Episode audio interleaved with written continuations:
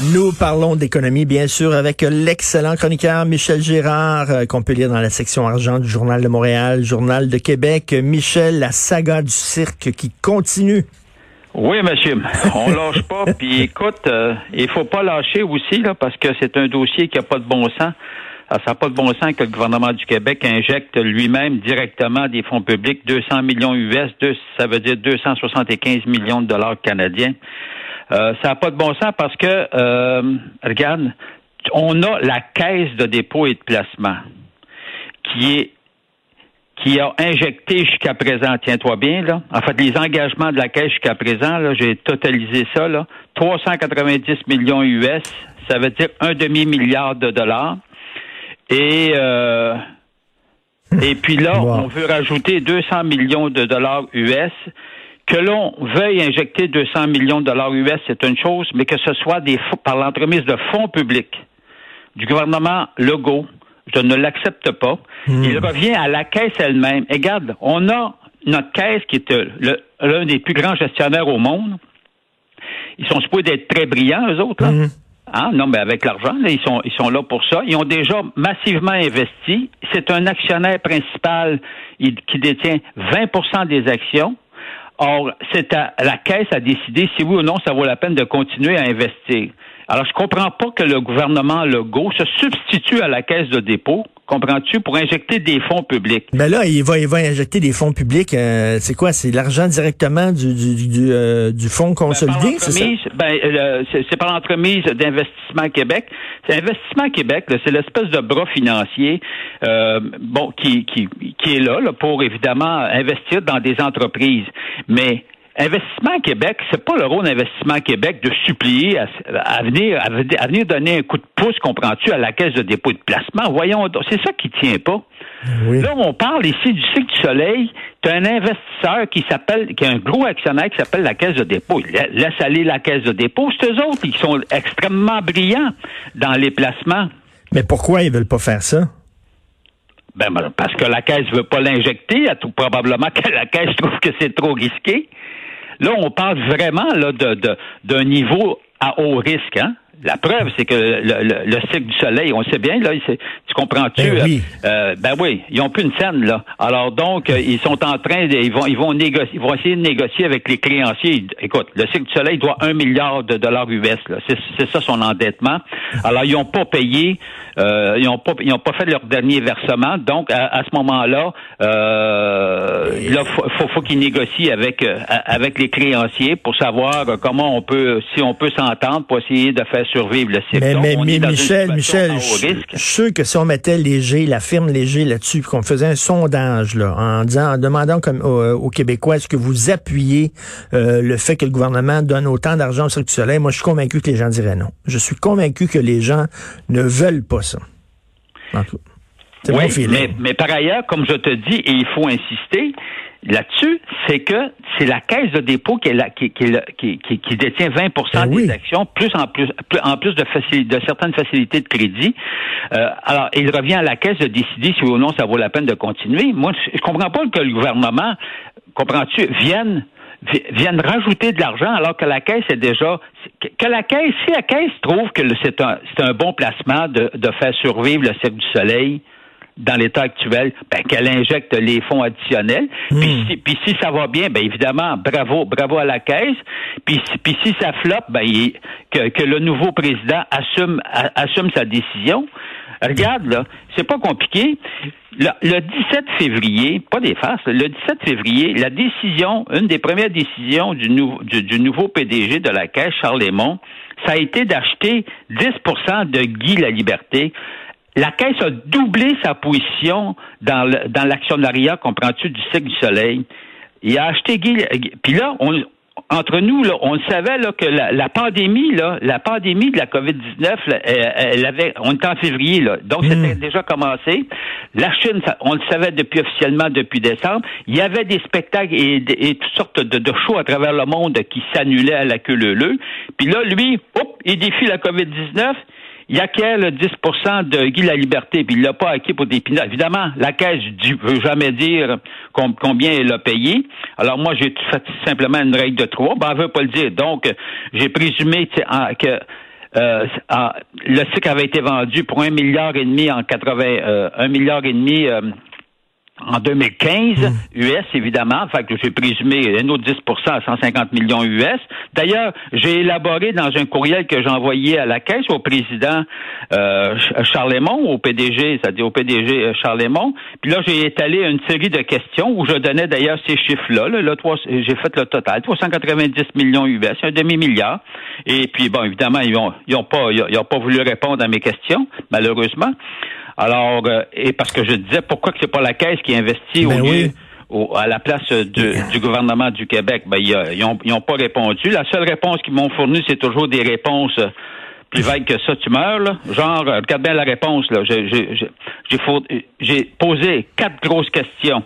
Et puis, tu sais, une des questions, c'est parce que la caisse veut pas investir parce que elle trouve que c'est trop risqué? C'est une question légitime. Ou bien l'autre question, trouve-t-elle qu'elle en a déjà avec ses engagements de 390 millions US qu'elle en avait déjà assez? Et puis, pourquoi la caisse n'a-t-elle pas elle-même pris l'initiative d'injecter ces 200 millions US que Québec rajoute à l'heure actuelle? Alors, est-il possible d'avoir les commentaires de M. Aymon? La grande réponse de la caisse, écoute bien, la Caisse participe au processus en cours. Grosse nouvelle. Hmm. Nous suivons de très près ce processus. Autre grosse nouvelle, dont l'issue finale nous permettra de prendre une décision éclairée quant à la meilleure avenue que la Caisse pourra emprunter toujours avec le souci, tiens-toi bien, de bien gérer l'argent que lui confie ses déposants. Ben, écoute, c'est du bla, bla, bla, bla, bla, là. Ah. et pendant ce temps-là, Daniel Lamar, le grand patron du Cirque du Soleil, il travaille fort. Là. Ça fait quoi, une douzaine de rencontres qu'il y a avec la gang de Trudeau? Oui. Alors, euh, oui, parce qu'évidemment, ils font pas seulement appel à l'aide au gouvernement du Québec, ils font également appel à l'aide au niveau fédéral. Ils sont extrêmement actifs, en tout cas Daniel Lamar, extrêmement actif du côté fédéral. Bon, euh, parmi ces dernières rencontres, rien de moins que le ministre des Finances, Bill Morneau. Il faut le faire, là avoir une rencontre avec le ministre des Finances, Bill Morneau, qui est pogné avec la pandémie, où il a avancé jusqu'à présent 200, 250 milliards de dollars. Il a le temps de rencontrer Daniel Lamar. Bon, ben, écoute, il a rencontré aussi Stephen Guilbeault? il, a rencontré Stephen Guilbeault aussi, puis Stephen Guilbeault aussi, ministre du patrimoine, il, dit, il y a beaucoup de choses à gérer ces temps-ci. Guilbeault, à quelques reprises, il a également rencontré, écoute, M. Lamar, il est actif, puis c'est là qu'on voit que, comment ils sont puissants, ces gens-là.